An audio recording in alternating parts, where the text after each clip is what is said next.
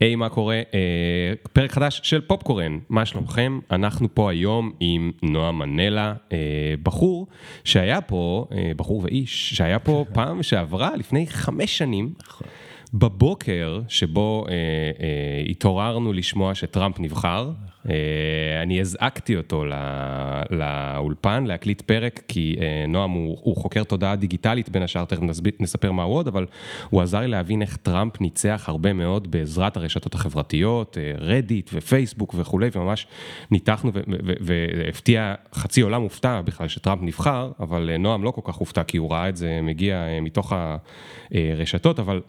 אה, חוץ מזה שהוא חוקר תודעה דיגיטלית, הוא גם אה, אה, סופר, כתב שני ספרים אה, על אה, שחמט, יש לו גם ערוץ בטיק טוק על אה, שחמט, ומה שמעניין זה לא לימודי השחמט, אלא הספר הוא איך לחשוב כמו מכונה, איך לחשוב כמו המכונות שבעצם היום מנצחות אה, את, אה, את בני האדם בשחמט, ואנחנו נדבר על זה אה, גם הרבה, אבל לא פחות נדבר על ה-big resignation, ה-great resignation שמדברים עליה עכשיו, ההתפטרות הגדולה שקורית בארצות הברית ובבריטניה ובמקומות אחרים. נועם קורא, קורא לזה ההתנערות הגדולה, יש לו פילוסופיה מאוד מעניינת של להבין למה בעצם זה קורה, ולאו דווקא בגלל הסיבות שהעיתונאים מסבירים, אלא משהו שהוא קצת יותר גדול, והוא הוא, הוא היה שם, הוא נבע בתוכנו, הוא יכול להיות אפילו 20 שנה עד שהוא יתפרץ, אז נדבר גם על, הרבה על זה. אחד הספרים שאני הכי אוהב של נועם נקרא הקוד היצירתי, אני, אני לא יודע אם אתה יודע, אבל אני קראתי אותו פעמיים, וואלה. יש אותו גם בעברית וגם באנגלית, הוא מעולה. אני גם, יש לי איזה, פעם היה לי כזה ניוזלטר של קורס ליצירתיות, ואני ממליץ עליו שם כל הזמן, אני ממש ממש ממש ממש ממליץ לכם. ספר שלוקחים אותו ואשכרה אפשר לתרגל איך לעשות כל דבר בצורה יותר יצירתית, בין אם זה copywriting ובין אם זה מחשבה קריאיטיבית. הספר שלך, Think Like a Machine, הגיע למקום שני כספר השחמט הטוב ביותר ב-2020, שזה די נחמד, הפרס הזה, אבל האמת שהרבה יותר התרשמתי כשראיתי את הערוץ טיקטוק שלך בשחמט, זה נחמד לראות מישהו מעל גיל 16, ויש לך כמה שנים מעל גיל 16, נכון? שהוא טוב בטיקטוק, כמובן עורר בי קנאה, וזהו, אנחנו... כנראה, אני, אני לא מתחייב, אבל כנראה שאנחנו נתפזר לדבר על עוד עניינים, כי תמיד כשמדברים עם נועם זה קשה אה, להישאר במעט, כי יש כל כך הרבה על מה לדבר. אז ניתן למוזיקה את המקום שלה ונתחיל בעוד שנייה.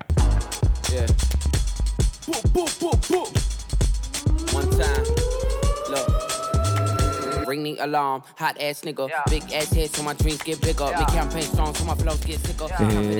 קודם כל לגבי הספר, הוא פתוח בסליידשר.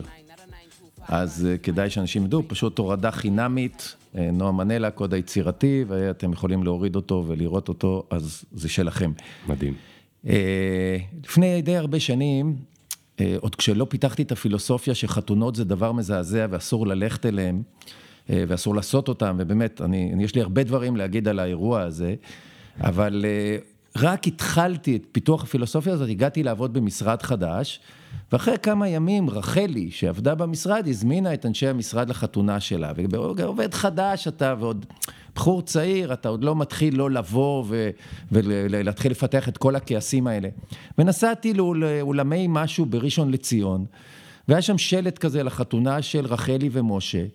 ואני מגיע, ואתה יודע, בכניסה יש את המקום הזה, שמים את הצ'ק, ואני משלשל את המעטפה עם הצ'ק.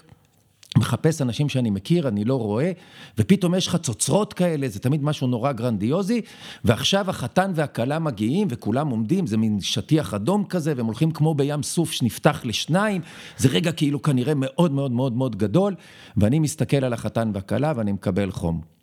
זאת לא רחלי. זאת אומרת, זה רחלי אחרת. כן. והצ'ק שלי כבר משולשל בטבע, ומה אני עושה עכשיו? ואני יוצא החוצה מבוהל, ואז אני רואה שבצד השני, באולמי משהו האלה, יש עוד אולם, ממש יש לו 20 מטר, ושם כתוב לחתונה של רחלי ודני. ועכשיו אני הולך לחתונה של רחלי ודני. בלי צ'ק. בלי צ'ק. ואני חוזר לחתונה הראשונה, ואני מבקש שיפתחו את התיבה ויוציאו לי צ'ק, את הצ'ק שלי. אין רגע יותר מביך ונורא מהדבר הזה.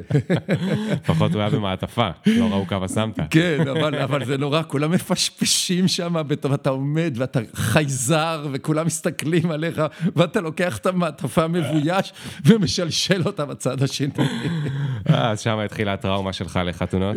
כנראה, כנראה, זה היה פחות או יותר ההחלטה, יותר אני לאירוע הזה לא, לא ניגש, ומאז אני כמעט לא נמצא בחתונות, כולל אה, שלא עשיתי לעצמי, אז הכל טוב. כן. אמ, תגיד, נועם, מה, בוא נתחיל רגע מהנושא היותר כבד, ואחר כך נעבור לנושאים היותר כיפיים. מה זה ההתנערות הגדולה שבכלל קוראים לה ההתפטרות הגדולה, The Great Resignation. נכון. אז, אז, אז תתחיל רגע מהבייסיק למי שלא שמע בטעות. אוקיי, זה צלילה ישר uh, למעמקים. כן, כן, אוקיי, כן. סבבה לגמרי. Uh, יש לנו, אנחנו נמצאים עכשיו בתופעה חברתית מרתקת, שמיליוני אנשים ברחבי העולם, uh, או מתפטרים, או לא חוזרים לעבוד כי הם יצאו לחל"ת או, או משהו כזה. בארצות הברית במהלך חודש ספטמבר ארבעה ומשהו מיליון אנשים לא התפטרו או לא חזרו לעבוד. זה, זה נמצא באירלנד, בבריטניה, בגרמניה, בישראל, בווייטנאם, בנגלדש, הודו.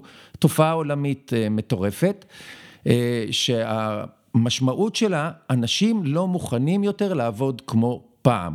אבל רגע, מה זה, זה אנשים כאילו עם כסף, עם חסכונות, אנשים עשירים? לא, אז זה לאו דווקא, אבל זה אנשים שהקורונה שלחה אותם הביתה, ולימדה אותם להצטמצם, ומוכנים היום לוותר על הרבה מאוד uh, דברים, בשביל רגע. והם... מה שעשתה הקורונה, היא בעצם הוציאה אותם מהצינור הזה, נכון? אנחנו הולכים כל יום לעבודה, שעה תשע עד חמש, תשע עד תשע, ופתאום אתה יושב בבית כמה שבועות וחודש, אתה מסתכל על החיים שלך מחדש, ואתה אומר, רגע, זה מתאים לי או לא מתאים לי? בוא ניקח את וייטנאם או בנגלדש, כי זו דוגמה מדהימה יותר מארצות הברית. כל עובדי סדנאות היזע האלה חזרו לכפרים בגלל הקורונה, ועכשיו הם יושבים בכפר ואומרים, רגע, אני רוצה לחזור לסדנת יזע הזאתי, בשביל הדולר וחצי שם שהוא מענה אותי. שהם יתפרו לנו את הבגדים של זרה. שיתפרו את הבגדים של זרה או, או נייקי או כל מיני כאלה, ואז פתאום התשובה שלהם לא, ואנשים מוכנים להצטמצם. עכשיו, ההתפטרות הגדולה היא שם בעיניי מוטעה ומטעה, מפני שהוא אומר, אנשים רוצים בעצם יותר כסף לשפר את התנאים שלהם. אבל אני רואה בזה את ההתנערות הגדולה. ולפני שאני אסביר מה זה ההתנערות הגדולה, אני חושב שחשוב נורא לקשור, אתה אמרת קודם על טראמפ, חשוב נורא להסתכל על העשור האחרון כאירוע של מגה אירועים שבכולם יש את אותו מחולל תודעתי, וזה מתחיל באביב הערבי ב-2010, עובר למחאה החברתית, ממשיך בדאעש. אחר כך אנחנו מקבלים את הברקסיט, אנחנו מקבלים את דונלד טראמפ, אנחנו ממשיכים ואנחנו מקבלים אי אמון בדמוקרטיות, מחאות בעשרות מדינות, אנחנו מקבלים את האנשים שלא מוכנים להתחסן כי הם לא מאמינים לתאגידים ולממשלות ולממסד, ועכשיו זה מגיע למקומות העבודה, ויש חוט מקשר בין כל התופעות האלה, שאנשים מסתכלים ואומרים עד כאן. ובעקבות הרשתות ורדיט וכל הזה והאפשרות שלנו להתאגד והאופן שבו אנחנו מקבלים השראה וכוח אחד מהשני ואנחנו mm. בכל מיני קבוצות וקהילות, אנחנו בעצם מקבלים את הכוח, התודעה שלנו מתחילה להשתנות. ואנחנו מתחילים לעשות מעשים שהם נכונים לחיים שלנו, ולכן היום אנחנו רואים זאת בעצם... זאת אומרת, שנייה, ציינת את הרשתות. כנראה שמאז ומעולם היו מגה אירועים. אבל המרחק ביניהם היה יכול להיות עשרות שנים, או 150 שנה, נכון? גם מרטין לותר קינג זה אה, אה, אה, אירוע, מגה אירוע של אה, הקתולים לא זה, בוא נמציא אה, נצרות חדשה, אבל אחר כך לקח עוד איזה 100 שנה, 150 שנה עד שזה באמת התחיל לתפוס, ובזכות האינטרנט והרשתות החברתיות, המגה אירועים יכולים להצטמצם ולקרות הרבה יותר מהר, כי, כי לא צריך 200 שנה שהספרים יגיעו עד להודו, הם יכולים באותו יום המסרים מגיעים להודו. זה, זה, זה דבר אחד, והדבר השני שקורה, זה שתוך כדי, בין המגה אירוע אחד לשני, זה קצת כמו רעשי אדמה, פעם, כאילו פעם בכמה זמן יש לך רעש אדמה או רעידת אדמה ענקית, אבל לכל אורך הזמן יש אלפי רעידות קטנות ובינוניות. כן. ובעצם מה שקורה כתוצאה מהרשתות זה שיש לנו מאות אלפי קונפליקטים כל הזמן, כל הזמן, כל הזמן. זה על איך שאנחנו מדברים ואיך אנחנו חושבים ואיך אנחנו תופסים את העולם, על השפה שלנו. אתה יודע, סיפרה לי הבת שלי מלצרית, תן דוגמה. אה, באיזה אה, מסעדה, באולי- מקום אירועים כזה, והייתה בת מצווה. והגיעו האורחים, והאימא כתבה לוח כזה בגדול, ברוכים הבאים. ובאה ילדה שיש לה בת מצווה, היא בת 12. כן. מחקה את הברוכים הבאים וכתבה ברוכים הבאים, ברוכות הבאות בפונט המעורבב הזה. כן. בסדר? היא כבר אוספת תודעה חדשה. ואנחנו מתחילים, רגע, אז, אז איך כותבים? איך מדברים? איך כותבים היום ברשת? אה, כותבים היום א' נקודה נשים, נכון? כדי כן. לא לתת עדיפות כן. לאף מגזר. כן. זאת אומרת, אנחנו מביעים עמדה על כל דבר. פעם בכמה זמן, הרעשים האלה מייצרים מגה אירוע. Mm, והמרחקים אכן קצרים מאוד, זה אחד לשנתיים, שלוש, מתרחש משהו מאוד מאוד גדול, ואנחנו בעיצומו של אירוע עצום כזה. עכשיו, העיתון- אפרופו, אז שכחת גם את מיטו. מיטו גם היה באמצע. מיטו, נכון, מיטו באמצע. דרך אגב, שמיטו מתחבר להתפטרות הגדולה, או מה שאני קורא ההתנערות הגדולה, ותכף אני אסביר בדיוק איך. הוא בדיוק שלב שיצר גם את הדבר הזה. וכולם קוראים לזה התפטרות, מפני שהם רואים אנשים הולכים, אבל זה בעצם התנערות כנגד ה system. כנגד שיטה, זה לא רק שאנשים, כשיום נהגי אוטובוסים, סייעות, מלצרים או מלצריות, זה אה, עובדים שלא מוכנים לעבוד בהייטק יותר, ב open space הזה, ש- ששותה להם את הנשמה ואת הפרטיות. זה אנשים שלא מוכנים לעבוד בסביבת עבודה מתעמרת, שלא רואה אותם ממטר, המתמחים בעולם הרפואה. כן. זה לא אנשים... או קשי בעולם יום, המשפטים. נכון? או בעולם המשפטים. באפל יצא, אה, עובדי אפל אה, הוציאו האשטג לפני כמה חודשים, אה, שרץ בטוויטר מאוד מאוד חזק, שנקרא Apple Too, אפרופו מיטו, כשהרעיון הוא... זה השראה כמובן ממיטו, אבל אתה אומר, רגע, אם זה רק הטרדות מיניות, למה זה לא נקרא אפל מיטו? מפני שמה שהם אומרים, סביבת עבודה מתעמרת, זה לא רק הטרדות מיניות, זה גם הטרדות נפשיות, של, גם של גברים, גם של נשים, זה התעמרות, זה שיפוטיות, זה האופן ספייסים האלה, זה מנהלים שלא יודעים לדבר ולהתנהג. והכל נמצא עכשיו בטוויטר, בחוץ, בצורה נורא, אה, אה, כאילו חשופה לחלוטין. וזה הגיע עד תא התאגיד. בכאן 11 יש עכשיו אפליקציה, שבה עובדים מעלים את כל ההתעמרות של המנהלים שלהם בארץ, אפליקציה בעילום שם. כן. היה, היה את זה גם עכשיו לא מזמן באיזושהי קבוצת קריאייטיב בפייסבוק, נדמה לי הקבוצה של אה, מירן אה, פחמן, שהחבר'ה מעולמות הפרסום, שזה עולמות אה, קשוחים, גם אה, עם הטרדות מיניות וגם עם אה, עבודה עד שתיים בלילה וגם עם אה, מתמחים שלא מתמחים, אבל מה שנקרא, אם כן. אתה לא שותף אז אתה... אה, אפשר לעשות, והתחילו לשים שם אה, אה, שיתופי מסך של וואטסאפים, של אמרת שתבואי לעבודה, והיא אומרת, אבל אני חולה. מה אכפת לי שאת חולה? הלקוח אכפת לו שאת חולה? זאת אומרת, דיבורים שהם לא הטרדות מיניות, אבל הטרדות שהן אז היום קוראים לזה Toxic Labor Environment, toxic, labor, labor מעבודה. נכון, אוקיי, environment, כאילו סביבת עבודה רעילה, אה, ומה שהמונח היה בזמנו גבריות רעילה. אפרופו מיטו, מילת השנה אה, של אה, מילון אוקספורד, נדמה לי ב-2016 או 2017, אני עכשיו לא זוכר, קצת אחרי המיטו, היה toxic masculinity. גבריות אה, רעילה. היום אנחנו מדברים על סביבת עבודה רעילה, וסביבת עבודה רעילה זה לא תיתן לי עוד כסף. באפל אנשים מרוויחים הרבה כסף. כן. אבל אנשים כבר מסתכלים על כל האקוסיסטם שלהם ורוצים יחס והתנהלות אחרת, וזה אנשים שרוצים לעבוד, הרי מה, אנשים, מה, מה העולם הישן אומר כשהוא רואה את ההתפטרות הגדולה? אה, אנשים רוצים יותר כסף, אז ניתן להם יותר כסף. לא, זה לא יפתור את הבעיה. זה התנערות תודעתית מבעצם מצב תודעה של עבד. ואת הנשמה שלנו כבר אי אפשר לקנות רק בכסף, כי אנחנו נמצאים בקבוצות ואנשים מדברים על זה. כן. ברדיט יש קבוצה שנקראת, נדמה לי, אה, working, anti working. זו הקבוצה הכי צומחת היום ברדיט, אה, ברמה של, אה, אה, יש שם נדמה לי כבר מיליון וחצי חברים בקבוצה הזאת, והם יוצאים למבצעי התפטרות, כששני המבצעים האחרונים היו כנגד מקדונלדס ואמזון. מה זה מבצע התפטרות? מה זאת אומרת? איך הם, זה הם נראה? אומרים לאנשים, זה פורום, למי שלא מכיר, רדיט זה נראה כמו פורום, נכון? שאלות זה- ותשובות? זה מין או- פורום, אה, תפוז של פעם, כמעט. כן, כן, רק מצליח פי. כן, כן, מצליח וחי ותוסס ובועט ואין שם אלוהים. ושם אומרים, אה, זה כמו בגיימסטופ, שהם יצאו למבצע כנגד גיימסטופ, מה זה אומר? זה אומר, יש אנשים שמלעיטים את הדבר הזה ואומרים, בואו נצא, בואו נלך כולנו. ואמרו, בואו נתפטר ממקדונלדס. אם אתה עובד במקדונלדס, תתפטר, אתה עבד, טה, טה, טה, טה. מאות אנשים, אלפי אנשים התפטרו ממקדונלדס תוך 24 שעות. וואו. זה הגיע לאמזון. באמזון יש עכשיו את שיא הביקוש בכל הזמנים לחבילות וכאלה, ויש להם את שיא המתפטרים בכל הזמנים. הם נמצאים בחוסר של כוח אדם והם מאחרים, מה שמטריף אותם. כן. תשמע, זה קצת... אה, זה קצת פנטזיה נשמע. זאת אומרת, פנטזיה של הרבה אנשים. אה, אני מתכוון פנטזיה במובן של, אה, אני לא זוכר אם זה היה גודר או איך קוראים לפילוסוף היוגוסלבי הזה שכתב על, על 9-11 הרבה. תכף אני אזכר בשם שלו, שהוא אמר שלראות את המטוסים מתרסקים לתוך, ה...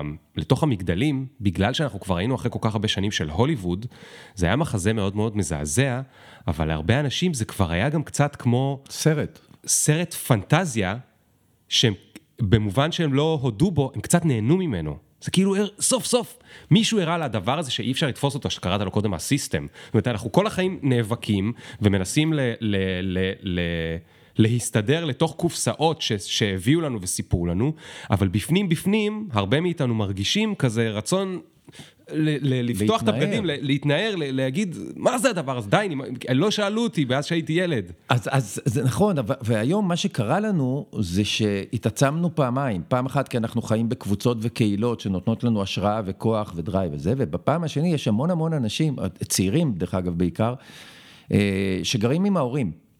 אני רואה את הבת שלי או הבן שלי, בסדר, הם בני 24 ו-1, ו... ובעצם העובדה שהם גרים אצלי בבית, היא מעצימה אותם, מפני שיש מי שידאג לכל החיים שלהם, ואז הם הולכים למקום עבודה, ואם הוא על הפרצוף, או מתעמר בהם, או לא נעים להם, אין להם שום בעיה לעזוב. זאת אומרת, הם יותר חזקים מהמקום עבודה, כי הם לא שבויים שלו. נכון. וזה שינוי מאוד מאוד גדול ב mindset. רגע, אבל אתה, אתה, אתה לא מפחד על היכולת שלהם להיות אה, אדם עצמאי בעולם? לא, כי אני חושב שזה, אני, אני, אני יותר מפחד שהם יהיו אדם שבוי בעולם. Hmm. ואני רוצה לתת להם כוח מול העולם, אני סומך עליהם שהם חרוצים, הם רוצים לעבוד, ואני לא רוצה שהם ילכו כל בוקר לעבודה בתחושה של הם אה, שבויים של איזה system, של איזה מנהל שקיבל את הג'ננה או איזה מגלומן. הלו, הכוח לשים את המכתב התפטרות, ותכף אני אגיד משהו על הסגנון של המכתב התפטרות, הוא כוח אדיר מול מערכות כוחניות. כן. בסדר? החברות האלה, התאגידים, הממסד הוא כוחני להפליא, הוא שולט באמצעי הכוח, ופתאום יש כוח נגדי. ולכן אני תמיד אומר, העולם שייך למודרים.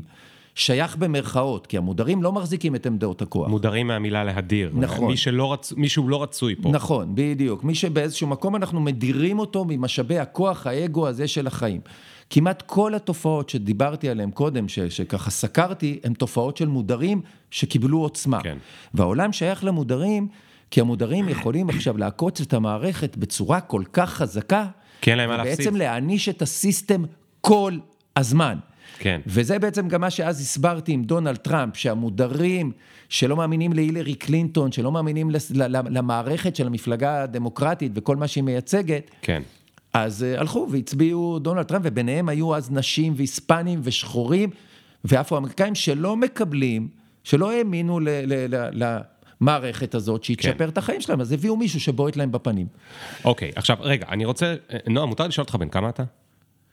אם הייתי איזה פולניה, מה הייתי אומר לך? שלא שואלים... אז אני בן 58. אוקיי, לא, זה חשוב לי כי... זה חשוב לי כי אתה כאילו מדבר כמו הקול שהוא הכי צעיר, ודווקא אני חושב שזה מאוד מעניין אה, להבין שאתה בגיל של הבומרים. או, או אני מרגיש לפעמים כמו בומר, אוקיי? כי אתה, אתה מדבר, ואני רוצה לתת לך את הטיעוני נגד של הבומר, ולא נעים לי, כי אה, גם אני לא צעיר, אבל אני קצת יותר צעיר ממך. אוקיי, בומר, מה שנקרא. בדיוק. אז בוא, בוא נעשה קצת אה, שיח, אז... שיח בומרים. שנייה. יש הבדל בין, הרי... לצאת מן, ה, מן הנורמה, אוקיי? אנחנו רוצים לצאת מן הנורמה, ואז יש שני שלבים. בשלב הראשון צריך מישהו שהוא יהיה המנהיג, או המסית, או ה... דווקא, לאו דווקא ברע, יכול להיות מסית לטובה, שהוא, מה שהוא רוצה זה רק לשבור את הכלים. מסית אוקיי? בטית. אה, מסית בטית, אהבתי מאוד. הוא רוצה לשבור את הכלים והוא יודע להסביר למה והוא יודע לזה, והוא רוצה אצל אפלטון להוציא אותך מהמערה. נכון. אוקיי? עכשיו, יש את השלב השני, שבו זה בדרך כלל כנראה לא אותו בן אדם, מישהו צריך גם לתת לך כלים איך להסתדר עכשיו, אחרי ששברת את הכלים. כי אה, הכלים הקודמים שברת, ואתה צריך כלים חדשים. אז יאללה, בוא כולם נתפטר למקדונלד, ואז הם זה, ואז הבומר, הרי מה הוא יושב, הוא יושב לעצמו, לא אתה, אבל אחד אחר בן חמיש, בגילך, יושב בבית ואומר, יופי, חכמים גדולים, התפטרתי למקדונלד, מה תעשו עכשיו? מה תעשו? מה תעשו? תזחלו לשם בחזרה? אוקיי, אז קודם כל שני דברים על עניין הבומריות. אה, העולם הקלאסי הוא עולם שמחולק על פי גילאים, גם יש שמות לגילאים, נכון? בומר ו-X, Y, Z ואלפא מילניאלס, ומינלן ו... ו- ואני אומר, זה נכון עד לנקודה מסוימת, בסדר? אבל בגלל שאנחנו חיים בעולם כל כך מחובר, וכל כך רשתי וכל כך טכנולוגי, בעצם יש לנו אפשרות לפרוץ את הגטו הגילאי. בגלל שפעם לא יכולת לפרוץ את הגטו הגילאי, לא, י... לא היית במקומות של הצעירים, לא דיברת את השפה שלהם, לא ראית. כן, כן. אבל אם אני נמצא בטיקטוק, אז לא רק שאני מעלה את הדברים שלי בטיקטוק, אני גם נמצא שם. אני נחשף לשפה, לרעיונות, לדימויים שלהם, ולאט לאט זה מתחיל להשפיע עליי, זה מתחיל לחלחל, אני מתחיל לבחון את הרעיונות שלי הבומריים מול הרעיונות החדשים, נגיד שהם של המילניאל. כן. ואם אני בן אדם מספיק פתוח, אני מתחיל לאסוף חלק מהם. אני מתחיל לאסוף את השיח, את השפה, את הדימויים, מתחילים להיות חלק, ואני מסתכל ביקורתית על הרבה דברים שאני גדלתי איתם, והם פתאום כבר לא נראים לי מספיק טוב. עכשיו צריך להבין, אני מחלק את העולם על פי שתי תודעות, בצורה דיכוטומית, בסדר? יש אנשים שהתודעה שלהם היא קדם דיגיטלית, בהוויה. מה זה תודעה קדם דיגיטלית? זה עולם נורא מסודר, מאורגן, אה, עולם מאוד איטי, קצב של שינויים, מאוד היררכי, סמכותי. אה, מאוד יציב. לינארי. לינארי מאוד, והמילה האהובה על האנשים האלה זה אסטרטגיה, והעולם הזה אה, עושה תוכניות חומש, בסדר? מה זה חומש? חמש שנים. מה זה תוכנית חומש אצלי? חמש דקות. היא משתנה פעמיים. בעולם למטה, בשל, בתודעה הדיגיטלית החדשה הזאת, זה עולם כאוטי, מבוזר, שפה אחרת. עכשיו, בין שני העולמות האלה מתקיים קונפליקט שנקרא חיכוך הוליסטי. מה זה חיכוך הוליסטי? נריב על הכל. על הכל, על איך מדברים ואיך חושבים ומה זה מקום עבודה ומה המקום שלו בחיים ומה זה נימוס ומה זה הורות, מה זה בית ספר, מה זה חיסון, הכל אנחנו נריב. וזה מה שמשנה את העולם הזה מכל מה שהיה אי פעם בהיסטוריה, מפני שתמיד היו רעיונות גדולים, בסדר? הגיע הרעיונות של לותר הרפורמיסט, אז הסתכלו על הכנסייה מחדש. הקומוניסטים, המהפכה הצרפתית, זה רעיון על אחד שהכל מתרכז סביבו. כן. אנחנו נמצאים היום במאבק על עשרות אלפי רעיונות.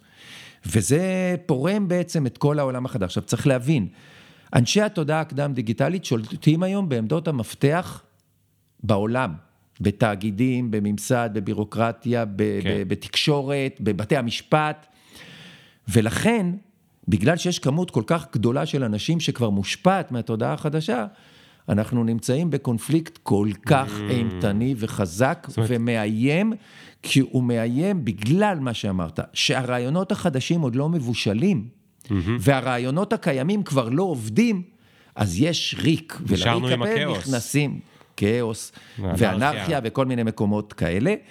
ו- והעולם הישן לא יודע להתמודד עם הדבר הזה, אנשי התודעה הקדם-דיגיטלית. כן. לכן בכל פעם שאני שומע למשל את הפרויקטור או המנכ"ל או שר הבריאות מדברים על כנגד המתנגדי חיסונים, אני שומע איך הם מייצרים במו ידיהם עוד מתנגדי חיסונים ועוד אנשים שלא התחסנו. עכשיו, הם רוצים שאנשים יתחסנו, ומייצרים במו ידיהם את התופעה ההפוכה. רגע, בוא תסביר לי את זה קצת יותר אה, לאט.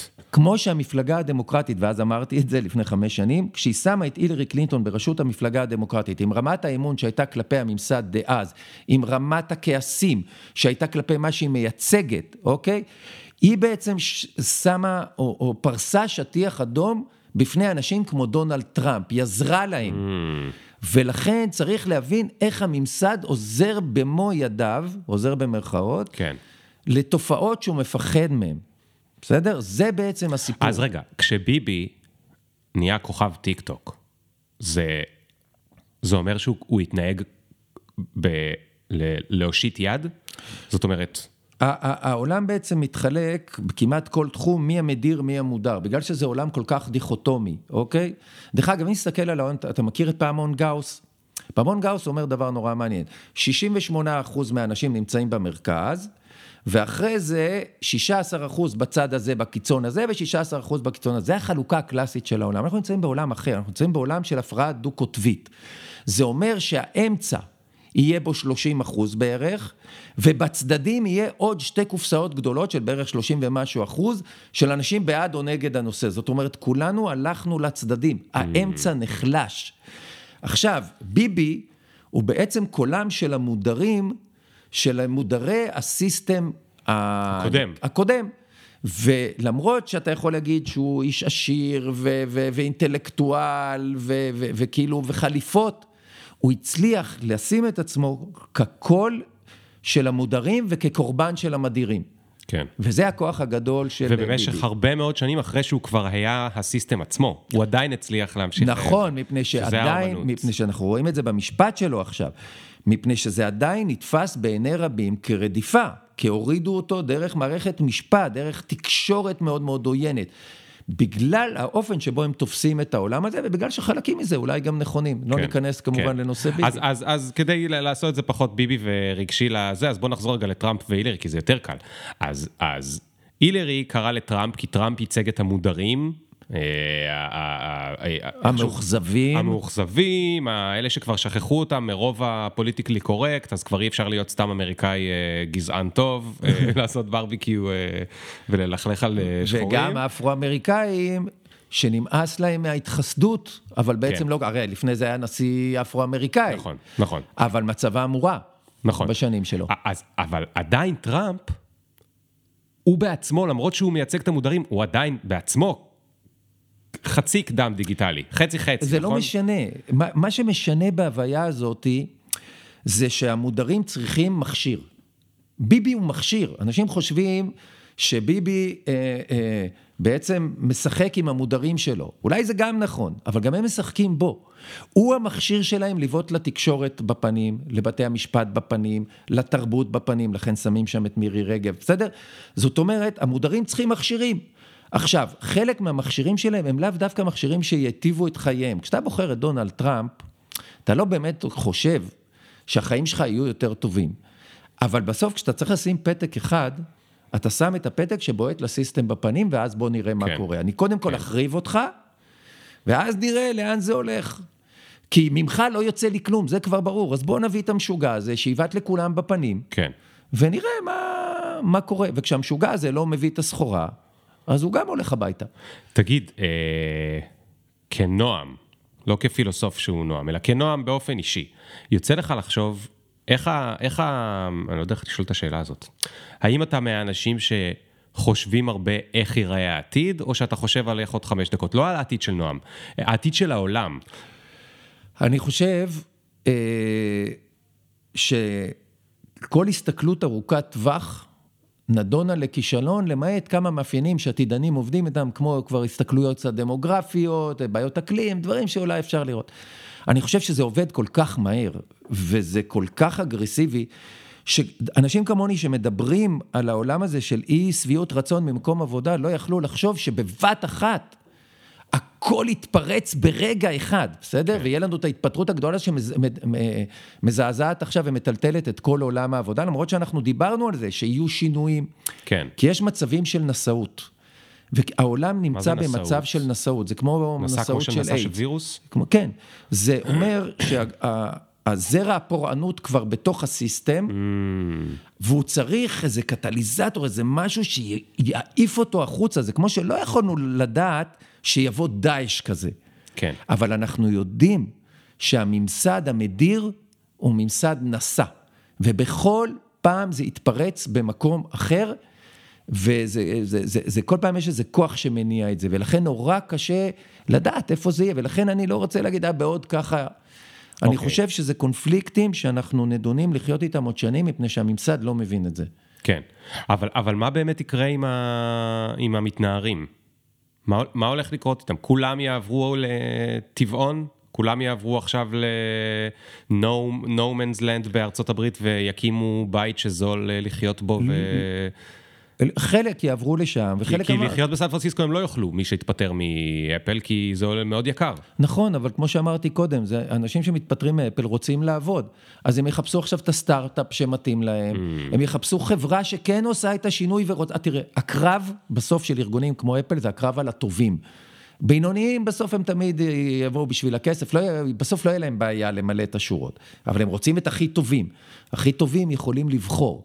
כן. ולכן הם יבחרו את הארגונים שמתאימים להם, את הארגונים שמצליחים להסתגל לשינוי ומהר להשתנות אה, בהתאם ולהיות אטרקטיביים, כי אנשים כן רוצים את העבודה וכן צריכים את הכסף. כן, כן. אבל הם לא ימכרו את נשמתם בכל מחיר לאמזונים כאלה, ואם אמזון לא תעשה עכשיו שינוי, דרך אגב, אמזון הודיעה שהיא משקיעה עכשיו מיליארדי דולרים בשיפור תנאי העבודה של העובדים. וואו.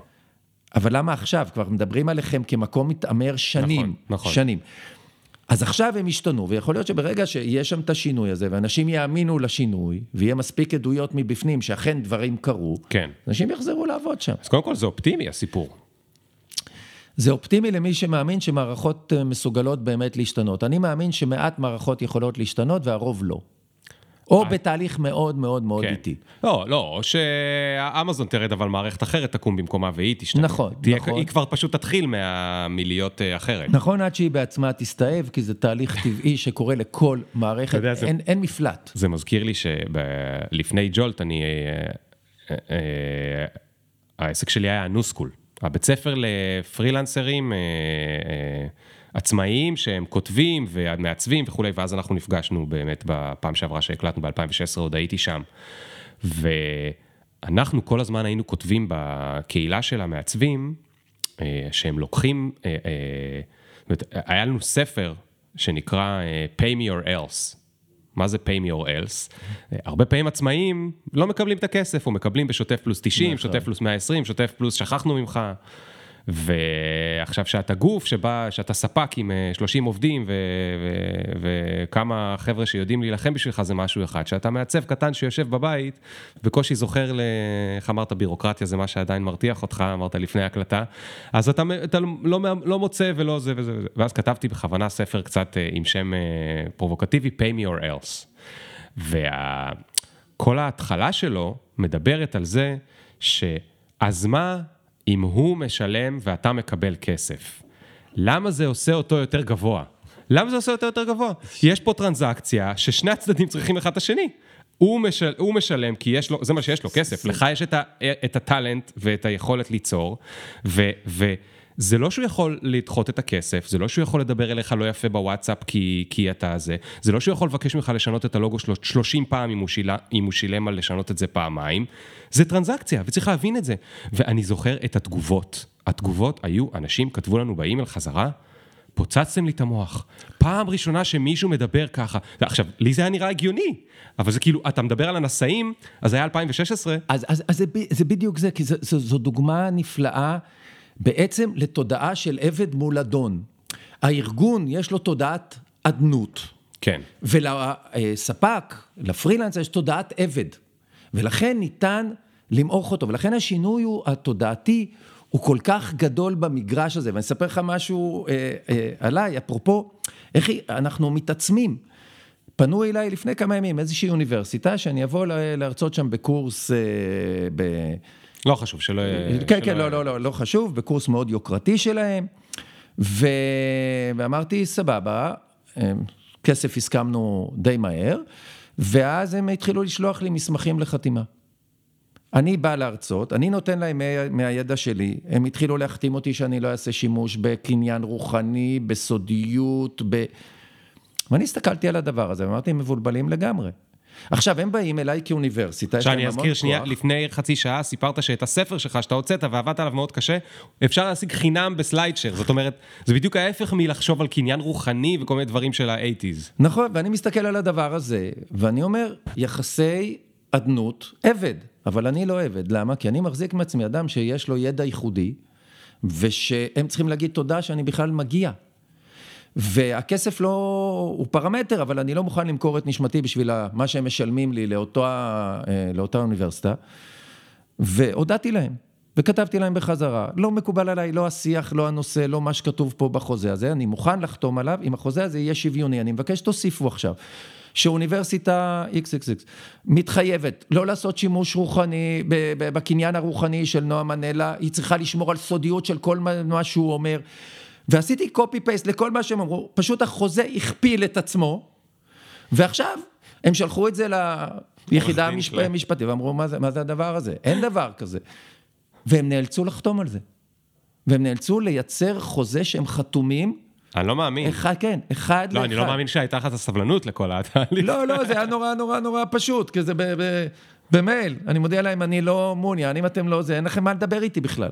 כן. כי יש לי תודעה אדנותית על הכוח שלי, על הידע, על הייחודיות שלי. אתם, הידע שלי שווה יותר ממה שאתם משלמים או מכל כן. זה. אתם לא רוצים, שלום על ישראל.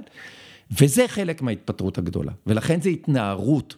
זה התנערות תודעתית ממצב של אה, אדון ועבד, ממצב של עבדות. זה גם אדון ועבד, וזה גם משהו שהאמת שדיברנו עליו בפודקאסט הזה במלא פרקים. המוות, או נקרא לזה, זה לא מוות כי זה עוד לא מת, אבל זה הגסיסה של האוטוריטה.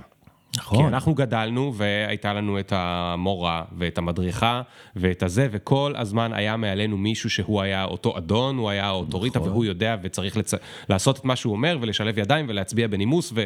וככה בכל הזה, ואין פלא שאנחנו מגיעים לגיל 23-4 ומתחילים את הקריירה שלנו, וזה נראה לנו הדבר הנורמלי. נכון, ולכן זה לא עניין רק של גיל, כמו שאמרנו קודם, כי יש המון חבר'ה בני 24, אני פוגש אותם בבנק, אני פוגש אותם בעולם הרפואה, אני פוגש אותם בצבא. ויש להם תפיסה כזאת עדיין ישנה מאוד של הסמכות, אבל הסמכות עוברת קריסה, מה שבשפה האקדמית נקרא הסמכות האונתולוגית. סמכות מלמעלה, אונתולוגיה זה כמעט היש האולטימטיבי, אלוהים כזה. אז, אז הסמכות האונתולוגית הולכת וקורסת, לא תפיסת האלוהים, אלא תפיסת הסמכות היותר קרובה, הרופא, הזה. כן. וזה מעביר אותי אולי ככה במעבר נורא יפה לעולם של השח, שגם שם הסמכות קורסת כתוצאה מהכניסה של הטכנולוגיה. ו, ופתאום המחשבים מסתכלים על כל מה שגדולי השח בכל הזמנים אמרו. או אתה עובר היום ספר ספר ש, שגדלת עליו, ש, שאמר לך, זה נכון, פה הלבן יותר טוב, ככה צריך לעשות, פה יש לך, והמחשב אומר בולשיט לא נורמלי. והמחשב כל כך חזק היום, שאתה מבין שהמחשב צודק. וקספרוב אמר לפני כמה ימים, שזה שחקן השח אולי הכי גדול בכל הזמנים, אנשים מכירים בטח את השם הזה, היה אלוף עולם, והוא אמר, המחשב הראה שכמויות הדברים שאני כתבתי בספרים שלי, שהם total crap, הם לא מטורפים. אני לא מאמין. total crap, קספרוב ביוטיוב, אפשר לראות את זה, אומר על עצמו, וזה השחקן הכי גדול אולי בכל הזמנים, לפחות לדעתי, בסדר? אז אם הוא אמר total crap, עכשיו בוא ניקח את זה לכל מקום אחר. קח את זה למה שהרופא אמר, קח את זה, הטכנולוגיה הראתה לנו, תסתכל על מה, מה, מה קורה עכשיו עם החיסונים, בסדר, אני מחוסן שלוש פעמים, הכל... אבל אני מסתכל על ההיסטריה שהם מייצרים, על איך הם סותרים את עצמם, על כמות הפעמים שהם סתם מדברים, כל המומחים האלה. אז אתה רואה את כמות ה... נקרא לזה בין דיסאינפורמציה לטעויות שלהם, שבהכרח זה מקריס את הסמכות האולטימטיבית. זה לא אומר שלא צריך להקשיב להם, זה לא אומר שהם כן. לא צודקים לפעמים, אבל זה אומר שאתה כבר לא יכול להגיד אמן על כל מה שהם אומרים, בין כן. אם זה אלוף בצבא, לבין אם זה קספרוב. כן. אתה יודע, זה, זה מזכיר, סליחה שאני לוקח את זה רגע לעצמי, כי אני רוצה כל הזמן לחבר את הגבוה ל... ל...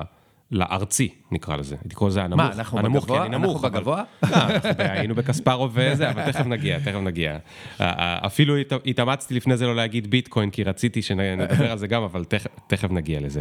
כשהייתי אה, ילד ביסודי, אז אני הייתי, מה שקוראים לו... אה, סמארטס, איך זה מילה יפה, חוכמולוג. כן. זו הייתה המילה, אוקיי? גם זה עוד הוכחה שגדלתי באייטיז. אה, אז היו קוראים לי חוכמולוג. עכשיו, מה זה היה? אני הייתי מקשיב למורה, והייתי בסך הכל ילד די חנון, אבל מאוד מעצבן, וטעות אחת קטנה שהיא זה, הייתי ישר אה, אה, זורק את הטעות שלה. ובכך מה עשיתי? ערערתי על סמכותה. וזה היה מוציא אותה מכלם, זאת אומרת, כל הפעמים שהעיפו אותי מהשיעור, זה היה לא כי הרבצתי למישהו, אלא כי מצאתי את הנקודות האלה בזה שבדיוק הם טעו. עכשיו, קודם כל, זה מעשה כנראה דבילי, ו, ולא הייתי צריך לעשות אותו, כלומר, בתור מבוגר, אני חושב שלהיות חוכמולוג זה מעצבן. כשאני מדבר עם מישהו על טיעון מאוד מאוד ארוך, ואז הוא בקטנוניותו מסביר לי שהמילה השלישית לא הייתה נכונה, זה לא לדבר על המהות, זה לדבר על השטויות. טרחן קראו לזה. טרחן, אז אני הייתי ילד טרחן. אבל מה, מה היה מעניין פה? שהאוטוריטה כל כך הייתה צריכה להיות אוטוריטה, שהיא הייתה חייבת, היא ממש הייתה מעיפה אותי מהכיתה. זה קרה עם מורים שונים בגילאים שונים, כי זה מאוד קשה אה, להוכיח את אוטוריותה, להוכיח את סמכותה, ואחר כך הילדים האחרים לא יאמינו לה הרי, אם ליאור הקטן תפס אותה בטעות, הילדים האחרים לא יאמינו לה. עכשיו, מה קורה עכשיו? בזכות האינטרנט וגוגל, זה לא שמישהו יכול לבוא ולהגיד אני יודע הכל, כי כל אחד יכול להיכנס לגוגל ולקרוא 17 מאמרים ולהראות שהוא לא, צד... שהוא לא מכיר את הכל. אז ההוא בטלוויזיה, שפעם להיות בטלוויזיה בפריים זה כאילו היית חצי נסיך. היום הוא סתם איזה מישהו שבאותו זמן מישהו עומד בגוגל. כנראה שעל עוד כמה אנשים זה משפיע, אבל רובנו ניכנס לגוגל, נראה שהוא מדבר שטויות. וזה, וזה הורס לו את האוטוריטה. ו, ו, וזה מצד אחד נותן לנו הרבה מאוד כוח, מצד שני זה גם בעייתי. למה? כלומר, כי... כי... זה בעייתי, השאלה היא איך... לא, זה בעייתי, אני, אני אסביר באיזה מובן. הבעיה שאני מצביע עליה זה לא שהוא לא יודע את האמת וכולנו יכולים לבדוק, זה, זה דווקא ממש נחמד שכולנו יכולים לבדוק. אבל זה בעייתי במובן שאני חושב שדיברנו עליו קצת באמת לפני חמש שנים, של ה fake news. אם קשה להאמין לסמכות, אז כבר קשה להאמין לכולם. ואם קשה להאמין לכולם, וכולם נהיים קצת סמכותיים, אני קצת סמכותי, יש לי פודקאסט. איזה כיף. מישהו היה צריך לבחור אותי לרדיו? לא, זובי עליכם, אני עושה פודקאסט, תקשיבו, תקשיבו, לא יקשיבו, לא יקשיבו. אני לא צריך שאיזה מישהו חכם בגלי צה"ל יגידו, אה, ליאור מגיע לו לעשות תוכנית. אני עושה פודקאסט. מקסימום לא יהיו מאזינים, מה אכפת לי? אתה סמכות בענייניך, אתה סמכות גם בטיקטוק ואתה סמכות... כולנו כזה מיקרו סמכויות שגדלות ב... זה כבר לא שיש שני חכמים, יש שני מיליון חכמים, כל אחד בזה, אבל זה אומר שגם מאוד קל ל... מיני סמכויות כאלה שהם שרלטנים, או מלאים בבולשיט, או שקרנים, להיכנס. אז כי וואו. אין חומות שכאילו מסננות. וואו, וואו, אוקיי. סליחה על הפיץ'. לא, לא, זה נפלא, כי, כי, כי אתה מרים פה להנחתה מאוד מאוד מעניינת מבחינה מחשבתית. אבל בואו נלך רגע אחורה בזמן, לסמכות. אה, האם הייתה אמת? האם, האם חיינו בעולם של אמת והיום אנחנו חיים בעולם של שקר? והתשובה היא לא. לא היה עולם של אמת. מה שהיה, זה שהייתה הסכמה שמה שאומרים לנו זה אמת. זה לא הייתה אמת. אם אנחנו נלך ואנחנו נבדוק, אנחנו רואים, דרך אגב, מה שקורה היום, שבודקים, הולכים אחורה בזמן, בודקים את הגיבורים, בודקים דמויות של דיסני, בודקים את הנרטיבים שסיפרו לנו. למה, למה עכשיו בארצות הברית, אה, אה, בכמה מדינות ביטלו את החג הזה שנקרא קולומבוס דיי? תראה, חגים מתים וחגים נולדים, זה תהליך מדהים. אז הסיבה היא שפעם אמרו לנו שקולומבוס גילה את אמריקה, והיום האינדיאנים, הילידים שקיבלו כן. כוח, דרך הרשתות ויוטיוב וזה, אומרים, לא, מה זאת אומרת גילה את אמריקה? חיו רצח. פה מיליונים של אנשים, עוד לא רצח, קודם כל חיו פה מיליונים של אנשים, מה זאת אומרת גילה? אתה מבין איזה, איזה אדנותיות זאת להגיד הוא גילה? כן. הוא לא ידע, הוא היה בור ועם הארץ כמו כל העולם כן. ההוא, הוא לא כן. ידע עלינו, ועכשיו הוא הגיע, הרג אותנו, ועכשיו יש חגיגה, גילה. אז בבקשה לבטל את הדבר הזה, ולכן החג הזה, Columbus Day, נעלם, או fade out בהרבה מדינות בארצות הברית.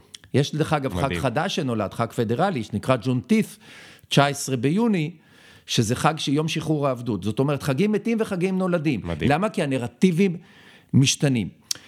אז מה שהיה פעם והיה קל לחיות, זה שאנחנו הסכמנו שזאת האמת, שמה שאומרים לנו, כן. זאת fucking האמת. כן. אז חיינו בעולם של La La Land. נורא כיפי, קל לחיות. כן. וההסכמה קרסה. כי אנחנו חושפים הכל. אנחנו חושפים שסיפרו לנו מעשיות מפה עד להודעה חדשה, או לקחו חלק מהעולם, מה... ועשו את הנרטיבים. וכל צד, בעיקר הצדדים שניצחו, לא משנה, או שלטו באמצעי התודעה, סיפרו את הנרטיבים שלהם. והיום אנחנו חיים בעולם של מולטי נרטיב, עולם רב אמיתות, ההסכמה קרסה, ולכן כל אחד מאיתנו צריך למצוא עכשיו את הגיבורים הסמכותיים החדשים שלו, כולנו זקוקים לסמכות ולגיבורים כאלה. Mm. אבל מעכשיו אני לא צריך שההוא בגלי צה"ל ייתן לי תוכנית, או ההיא בגלובס, או whatever, אלא ליאור עושה פודקאסט, ואם אני מקשיב לו באופן קבוע, נתתי לו את הסמכות, אני מקשיב לו, הוא משפיע עליי, נתתי לו את האפשרות להשפיע כן. עליי. אבל מה אם ליאור הוא מאוד כריזמטי ולכן אתה אוהב להקשיב לו, אבל הוא בעצם שקרן, שרלטן? אז מה שבעצם העולם הזה מייצר, זה שהרבה מאוד מהשקרים נחשפים תוך כדי. למשל, אם מישהו מעלה ציוץ שקרי בטוויטר, ואתה מסתכל על התגובות, אז המון אנשים חושפים מיד את, ה, את השקר הזה. ולכן יש מערכת יחסים חדשה בין אמת לשקר, וזה נכון. אם קודם שלטו בתודעה שלך אה, אה, עיתונים ורדיו וטלוויזיה באופן מוחלט, כי הם היו הכריזמטיים, בסדר? אז עכשיו יש כל מיני, זה התבזר למאות או אלפי או עשרות אלפי כריזמטים כאלה, ואני בחרתי להאמין לך, ויכול להיות שאתה מתחמן אותי, ויכול להיות שאתה עושה פייק. אבל אני לא יכול הרי לבדוק כל דבר בעולם. כן. ומי אומר שההוא שקוראים לו פרופסור, או ההוא שיושב שם בגלי צה"ל ונתן לך תוכנית, הוא לא עושה פייק. כן. הוא האמת המוחלטת. כן. אבל הוא קרס כאמת מוחלטת. לפעמים אני חושב איזה כיף היה לבן גוריון להיות ראש ממשלה. היה עיתון וחצי, לא היה מי שיבדוק אותו כל כך, לא היה אינטרנט. מה זאת אומרת לא, לא היה מי שיבדוק אותו? העיתון דברר אותו. כן. ודאי. קראו לו דבר. דבר, על המשמע, היה להם אג'נדות. דרך אגב, עיתון זה אחד מכלי התקשורת הכי משתלטים על התודעה במילה שנקראת אינדוקטרינציה. אני לא רוצה להבהיל את המאזינים. לא, לא, תבהיל, תבהיל. אינדוקטרינציה זה בעצם הנחלת דעות מכניסים לך למוח דעות באופן רפטטיבי חוזר על עצמו. הרי כשאתה קורא את אותו עיתון, בסדר? לצורך העניין, אה, יום יום יום יום, העיתון יש לו אג'נדה, כן. יש לו אוצר מילים שמקיים את האג'נדה הזאת, יש לו אופי כותבים שהם בחרו שהם דומים לאג'נדה, מפעם לפעם נותנים לך גם דברים מהצד השני, אבל אנחנו יודעים, והוא בעצם משתלט על התודעה והוא מגדיר לך באופן רגשי, כן. מחשבתי, כן. ומה מה נכון ומה לא נכון בעולם. ולכן בעיניי אסור בעצם להיות קשור לכלי תקשורת אחד, צריך להיות קשור להרבה מאוד כלי תקשורת בהרבה מאוד נושאים, והרבה מאוד ליאורים כאלה שיש להם פודקאסטים, או נועה מנלות כאלה, ולעקוב אחריהם, ושהתודעה שלך תהיה מה שיותר פתוחה ומה שפחות נשלטת כן. על ידי גורמים. אני, אני מאוד מסכים איתך, אבל אני נשארתי עם בעיה גדולה. זאת אומרת, כנראה יותר מאחת, אבל אחת, אחת גדולה, והיא, אתה כאילו נותן לי הרבה שיעורי בית. זאת אומרת, אני האדם האינטליגנט, אבל וואלה, החיים שלי מלאים בכל מיני דברים, אין לי כוח להתחיל לבדוק את האמת או את השקר של כל זה. בא לי לקרוא טוויטים, אין לי כוח לקרוא את השלושים תגובות לכל טוויט. בא לי לקרוא עיתון, אין לי כוח לבדוק את uh, מה תומר אביטל בשקוף כתב על העיתון וחברינו האחרים וכולי וכולי וכולי. ועכשיו, כדי להבין האם אני יכול לסמוך או לא יכול לסמוך על הבן אדם הזה, אני כל פעם צריך ל... ל... כאילו... כאילו נשארו לי הרבה שיעורי בית, אתה מבין מה אני מתכוון? לא, אז אני מה, חושב... העיתון עשה לי את זה קל, או ערוץ 2 חושב... עשה לי את זה קל, יש כותרת אחת מטומטמת, וזהו. אבל, ו... אבל בגלל שערוץ 2 עם הכותרת המטומטמת כבר קרס, ובעצם אנשים כבר לא מאמינים למה שכתוב שם, ולסקרים שלהם, ולאיך שהם נראים. ולכן, דרך אגב, זו אחת הסיבות, אני חושב, לטעמי לפחות, שבכל הערוצים האלה עטו על עצמם חליפות ועניבות. לסמכות הישנה יש צורה, תצורה, שפה, דרך שבה היא מתנהלת. חליפות ועניבות היא חלק מה, כן. מהשפה והתצורה הזאת. כן. אבל אנחנו נמצאים בעולם מאוד מאוד מושטח. אז אני מסתכל על העולם הזה ואני עושה סלקציה, דרך אגב, כמו שאני עושה בעיתון. יש גם סגנון דיבור, הם אומרים שחמט, ולא שחמט. הם יגידו שחמט, הם ידברו במלרע, אה, אה, ולמשל, מנכ"ל משרד החינוך הוציא איגרת לפני שבוע. אז קודם כל הוא הוציא איגרת ברכה, בסדר? איגרת. איגרת. אוקיי, קודם כל, מנכ"ל משרד החינוך, שהתלמידים שלו בטיקטוק, הוא מוציא איגרת, ככה הוא קורא לזה. עכשיו הוא כותב בברכה, תת-אלוף במילואים, יגאל סלוביק נדמה לי קוראים לו, מנכ"ל משרד החינוך. תראה, תראה איך בנויה, האופן שבו הוא רוצה כן. לתקשר היום עם אנשים שמדברים אח שלי. כן. בסדר? עכשיו, גם חלק מהמורים שלו כבר נמצאים אח שלי. חלק מהמורים שלו עדיין מדברים את השפה הסמכותית וחושבים, וואו, הוא. בטח יודע. רגע, המורים של מי?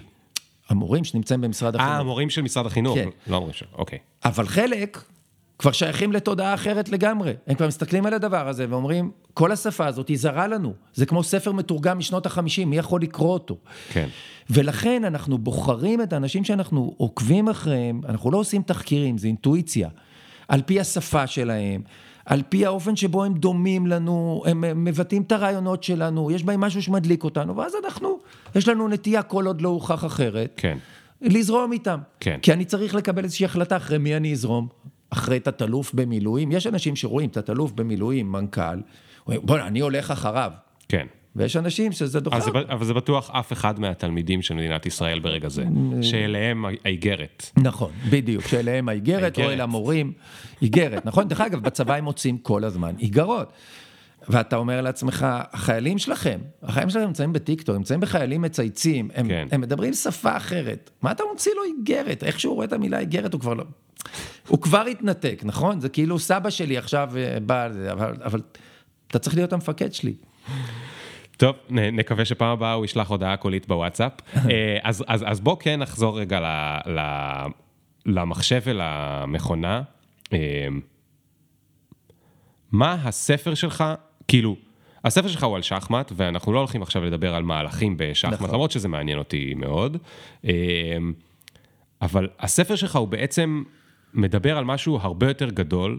היו פה בחודשים האחרונים כמה וכמה פרקים על AI, על בינה מלאכותית, ו- ועל אה, האם המחשבים הולכים להחליף אותנו, לא להחליף אותנו, וכל מיני דברים מדהימים שהם כבר יודעים לעשות, וב-2015 נראו דמיון, והיום הם לגמרי מציאות. אה, אבל אני תמיד מפחד שמה שזוכרים בסוף, אפרופו ערוץ 2 והכותרות השטחיות, זה את הכותרת השטחית, עכשיו מחשבים גם יודעים לכתוב, אם אני כותב אני אפסיד את העבודה. בעצם בספר שלך אתה אומר, לחשוב כמו מכונה, אה, אתה קצת מדבר על השלב הבא, שהוא השלב הבא באבולוציה שבו אנחנו עובדים ביחד עם המכונות. אנחנו עובדים להתחבר- ביחד עם המחשבים. להתחבר למכונה, להיות ישות ביחד עם המכונה, אבל לא ישות שבבית, שאני שם שבבים בפנים. אני לא מדבר על זה. אני מדבר על העובדה שאנחנו והמכונה בעצם מעצימים את היכולות שלי. אז תסביר רגע איך זה קורה פרקטית, נגיד בשח. אוקיי, אז בעצם האופן שבו המ- המכונה הזאת תופסת את המשחק, היא בעצם, אה, נקרא לזה, חופשייה מהרבה מאוד סכמות, דפוסים, הרבה מאוד דפוסים של נכון, לא נכון. ולאט לאט היא פורמת אותם.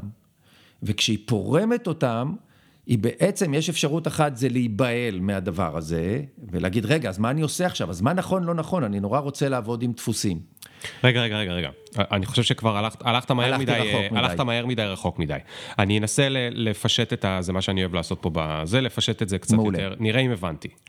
אתה אומר, אני כליאור למדתי שחמט, אז במשך השנים אמרו לי, תמיד תוציא קודם כל את הפרשים לפני שאתה מוציא את הרץ. נכון. אוקיי? ואפילו לא צריך להבין, מי שלא מבין בשחמט, לא אפשר משנה. להבין, יש, הוא ראה פרש ורץ, הוא, הוא ראה אולי גם ביט המלכה, הוא יודע מה זה פרש ורץ. אמרו לי, תמיד תוציא את הפרשים, והמלכה תחכה איתה קצת. אמרו לי כל מיני נכון ולא נכון אל תצא. עם המלכה בפתיחה, מסוכן, טה טה כן, טה. אמרו לי, וכאלה אמרו לי יותר ויותר ויותר, וכל פעם שאני למדתי קצת שח, אז למדתי עוד איזשהו חוק כזה, והצטברו לי מלא חוקים, נכון. ואני מתבסס על החוקים האלה כדי לשחק אה, אה, שח יותר טוב. נכון. עכשיו, כל עוד שיחקתי מול אנשים שלמדו את אותם חוקים, נכון. היה לי טוב, כי בערך אה, אה, נשאר לנו רק את הסוף של הזה ל- לשחק. עכשיו בא המחשב, והוא לא למד כמוני שח, הוא למד בצורה אחרת שאפשר לדבר עליה או לא לדבר עליה, זה, אבל אתה אומר, הוא בכלל חופשי מכל המותר והאסור האלה. נכון. הוא, הוא, הוא, יש, לו, יש לו את הדרך שלו בעצם לנתח את המצב, ובגלל שהאופק שלו נורא רחוק, הרבה מהאופק של האדם, אז הוא גם רואה דרך האופק הרחוק. מה זה אופק רחוק? זה כמות מסעים שהוא יכול לח- לחשב, הוא יכול לחשב 30 מסעים קדימה. הבן אדם, אם הוא מחשב קונקרטית, הוא מחשב 7, 8 מסעים, זה, זה, זה לא מעט. זאת אומרת, הוא רואה דברים מעבר, והוא אומר, תקשיב, כשאתה מסתכל שם, אז זה לא נכון החוק הזה. החוק הזה, רגע, פה צריך להגמיש אותו. ולאט לאט הוא פורם את כל החוקי ברזל. עכשיו, זה לא שכולם אה, אה, כבר לא נכונים, אבל הוא כבר אומר לך, החוק הזה זה לא אקסיומה שנכונה כמעט בכל המקרים, אתה צריך להתחיל להפעיל המון המון אלמנטים נוספים של מחשבה. ובעצם המשחק מקבל עוד שכבה של הסתכלות. של מתי זה נכון ומתי זה לא נכון, ו- ו- ו- ולהיות רגע ביקורתי כלפי הדבר הזה, ולהבין פקטורים חדשים בתוך העמדה שאני צריך לשקלל אותם. אבל, אבל מה זה אומר שאני משחק ביחד עם המכונה? אני משחק נגדו, או שהוא משחק איתי נגד מישהו אחר? איך זה, זה הולך? לא העניין, זה העניין שכל פעם שאנחנו שמים משחק, שאנחנו מסתכלים עליו כבני אדם, אנחנו יכולים להכניס אותו למחשב, והמחשב מתחיל לנתח את המצב ואומר לנו מה המסעים הכי טובים לדעתו. ממליץ לנו. ממליץ לנו, והוא גם אומר מה ההערכה, הוא נותן מספר שמבטא את איכות המסע בעיניו. Mm. אוקיי? אם זה פלוס, אה, נגיד 0.3, זה נורא קרוב ל-0, זה אומר כלום, אבל אם זה פלוס 5, זה אומר שזה כבר אה, מוחלט, זה ניצחון כמעט אה, ודאי, בסדר? אז, אז הוא עובד על איזשהו מנעד, ופתאום אתה רואה מסע שהוא טבעי לך, היית עושה אותו בלי לחשוב בכלל, פתאום אתה רואה שהוא מביא אותך לבעיה מאוד גדולה, למינוס 4. Mm. אז אתה אומר, רגע, אני לא רוצה להיות במינוס 4, אני רוצה להיות ב, או בפלוס 1 או באפס, כן. שזה שוויון, כן. אז אני צריך למצוא משהו אחר. ואז אתה מסתכל שהמשהו אחר זה משהו שפעם אמרו לך, אסור לך לעשות. מה פתאום ללכת עם הפרש הזה הצידה עכשיו? הפרש צריך ללכת לאמצע, האמצע זה המקום של ההתרחשויות, ועכשיו אומר לך, מה פתאום? מי אמר לך? ואז קספרוב אומר, מה שאני אמרתי לכם, total quap.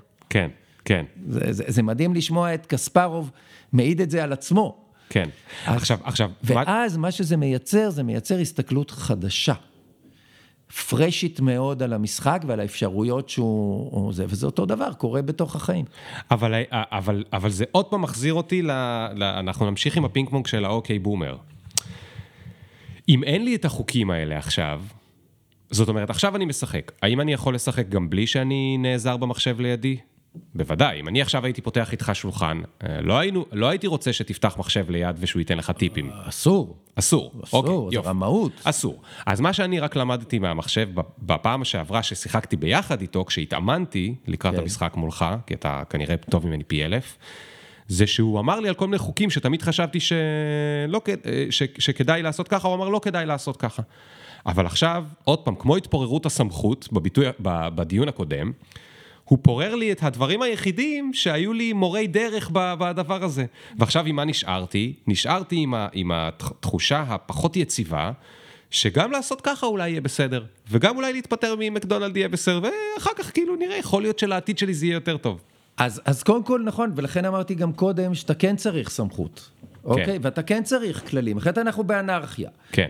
אז כן צריך ללמד, אבל כשמלמדים אותך את הסמכות בהתחלה, הסמכות כבר צריכה להגיד לך שמה שהיא מלמדת אותך, שכשאתה תגדל ותתפתח, אתה צריך להסתכל עליה בצורה ביקורתית, בסדר? היא צריכה ללמד אותך את הביקורתיות מגיל אפס. דרך אגב, זה נכון לעולם החינוך, זה נכון לדמוקרטיה, זה נכון לכל דבר.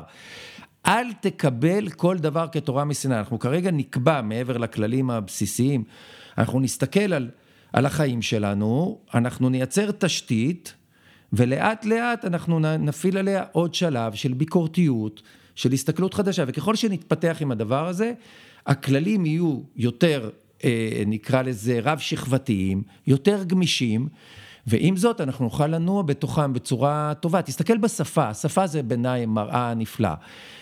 עד הבחירות האחרונות לרשות, ה- לרשויות המקומיות או לערים, לרשות אה, עירייה, אה, בעיקר אה, היו ראשי עיר גברים. אז השפה ביטאה את זה בביטוי ראש עיר. כן. אבל אחרי הבחירות האחרונות, פתאום נהיה, נהיו הרבה נשים בתפקידים האלה.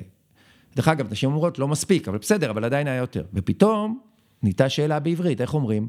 רשת. ראש עיר או ראשת עיר. עכשיו אבשלום קור הוציא פוסט על הדבר הזה, מה לדעתך הוא אמר? שלקרוא לזה ראש עיר. נכון, והוא מסביר. הוא אומר, בתנ"ך זה ככה, ויש ראש, ויש דגש, ויש פועל, והתפעל, ובומף, ובחלם, ובגד כפת, נכון?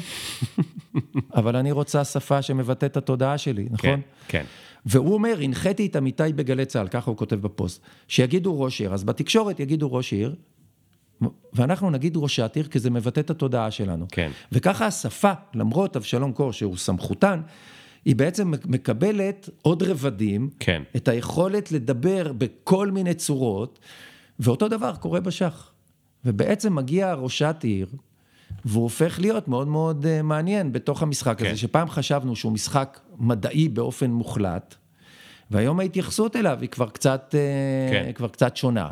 זה קצת אה, כמו... ספורט חכם. אם אני מנסה ל- לדמיין את מה שדיברת עליו כדוגמה אחת מאוד ארצית, אז יש מה שנקרא פתיחות. בשח, נכון? זאת אומרת, אה, כמה מהלכים ראשונים, אתה קורא לזה מסעות, אבל... אה, מסעים. פעם היו קוראים לזה מסעים, אז פעם היו קוראים לזה מהלכים. נכון. אז כמה מהלכים ראשונים אני עושה כמעט על עיוור, זאת אומרת, אני יודע איזה פתיחה אני רוצה, הסיציליאנית או וואטאבר, ואני עושה כמה כאלה כמעט על עיוור.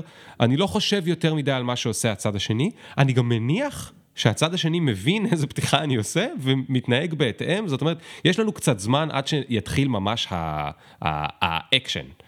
אמ, אבל אם המחשב מלמד אותי להיות ביקורתי, אז אפילו המהלך השני שלי כבר, אני רגע חושב, כי, כי, כי, כי אולי זה כבר לא החוק הזה של אני אעשה פתיחה סיציליאנית ו, ונועם ראה שאני אעשה פתיחה סיציליאנית ויגיב לו, אלא הכל יכול לקרות. ומה זה מזכיר לי? הכל לגיטימי. יש את הקטע שאומרים uh, beginner's luck. למה מתכוונים beginner's luck הרבה פעמים? נגיד, זה יכול להיות בשח. לא מישהו שלא מבין וזה, אבל מתכוונים...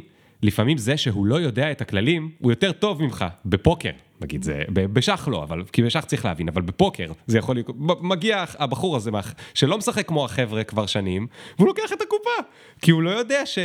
את כל הכללים שכבר כולנו אה, אה, כתבנו, וזה... וזה, ו, וזה מקסים כשאתה מדבר באמת על לחשוב על זה במובן של אה, אפשר לקחת את זה באמת להורות או לעולם העבודה.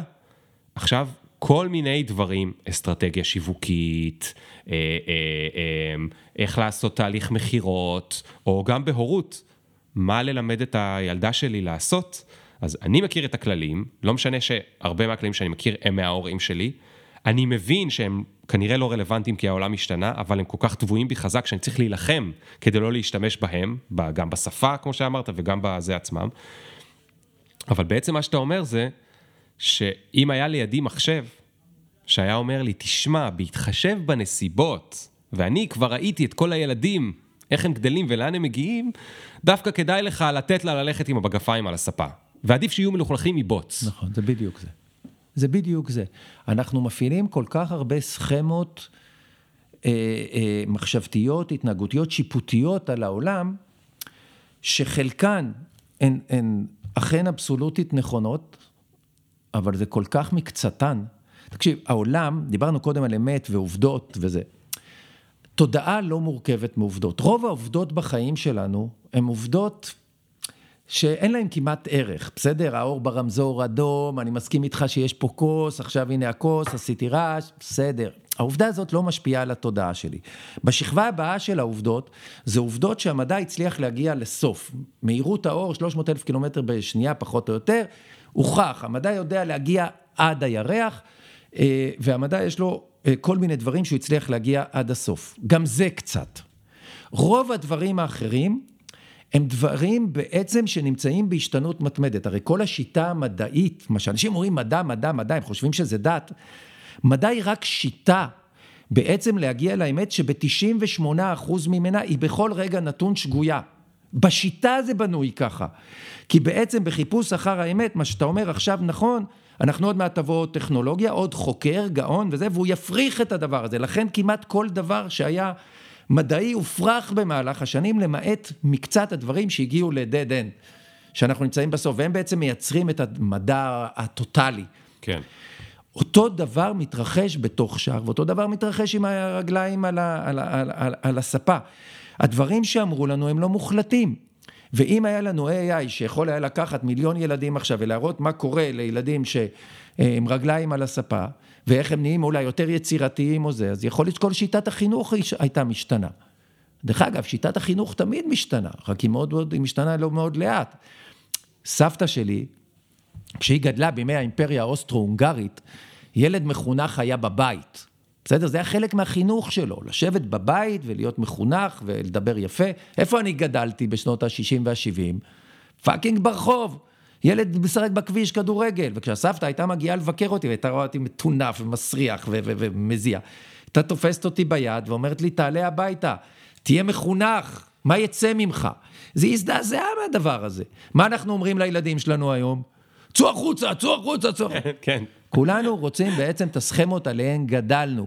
והמחשבים ומה שעושה בשח, הוא בעצם פורם את הסכמה של הסבתא או את הסכמה של הצור, ואומר, רגע, בוא נסתכל על זה אחרת, כי הוא נקי משיפוטיות. כן. וזה גם מכניס אותי, דרך אגב, זה יחזיר אותי רגע להתנערות הגדולה, שבין ארגונים לעובדים היה חוזה העסקה ישן, שהוא חוזה, אמרנו, אה, אה, אדון ועבד, והוא רגשי. וגם הוא נפרם היום כתוצאה מהדבר הזה, החוזה הרגשי, בין עובד למעביד, בין זה. ולכן השח מהבחינה הזאת זה משל לאיך צריך רגע להבין את, ה, את העולם, להתחבר לשינוי, במקרה של השח זה להתחבר למכונה, להבין את השינוי, אבל הרעיון הוא להבין את השינוי מחדש ולהתחבר לחלקים ממנו ולא להיבהל. ב-2016, כשכתבתי את הספר, אה, כשהלכתי עם החבר שלי, השותף לספר, זאב זוהר, הלכנו למישהו מאוד בכיר בעולם השחמט בישראל, באמת דמות ענקית. ואמרנו לו, יש לנו, יש לנו רעיון לכתוב את הספר הזה, מה אתה אומר? על להתחבר למכונה ולחשוב כמו מכונה. והוא עשה לי מין תנועת ביטול כזאת עם היד ואמר לי, "אה, כולו היה מזועזע מהדבר הזה. ב-2019 חיכיתי שלוש שנים, והלכתי אליו עוד פעם, הוא כבר לא זכר שהייתי אצלו. אמרתי לו, מה אתה אומר על הרעיון הזה? הוא אומר לי, גדול. הבשלה, התיידדות עם המכונה, עם הרעיון, עם מה שהיא מביאה. אה, והספר הזה היום, כמו שציינת, הוא. בעצם, בעצם כשה, כשהמחשב ניצח את uh, קספרוב, כן, קספרוב, האגו שלו נפגע עמוקות.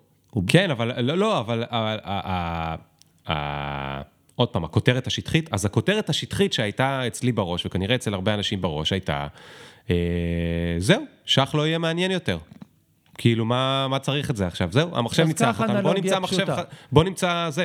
עכשיו, איך לעזאזל, אני, אני לא מבין איך אני, ליאור, לפני, אה, לא יודע, שלושה, ארבעה חודשים, בגלל איזה שטות שחבר שלי אמר לי באיזה ארוחת ערב, התמכרתי ל-chess.com ברמה שאני אני כבר, אני לא יודע מה קורה בנטפליקס, אני לא זה, אני כל ערב בזה, אני גיליתי אותך שם בטיקטוק, גם ככה אה, קרא, קראתי לך לבוא לדבר עוד פעם, כי נזכרתי ב, ב, בדמות שלך דרך הטיקטוק, כי רציתי ללמוד ממך כל מיני טריקים על, ה- על הזה, ואני כל הזמן שואל את עצמי, זאת אומרת, אני, אני מכור לזה, אבל אני לא מבין איך ולמה, כי אני יודע שאם הייתי משחק מול מחשב, הוא ילד... זאת אומרת, פעם היה צריך מחשב גדול של IBM בגודל של משאית, היום זה הלפטופ, כנראה. המובייל שלי יכול לנצח אותי. אז למה שאני אעשה את זה? זה משהו מאוד מוזר. לפי העיקרון שאתה אמרת עכשיו, כל נושא תחרויות הריצה היו צריכות להיעלם מהעולם. אני יכול להשיג מכונית, כן. אז למה? אבל אנחנו מתחרים בין בני אדם. אני... התחרות בין בן אדם למחשב היום לא קיימת. בסדר? קספרוב הפסיד לראשונה, זה היה רגע מכונן, הוא הפסיד למחשב בפעם ראשונה שאלוף עולם.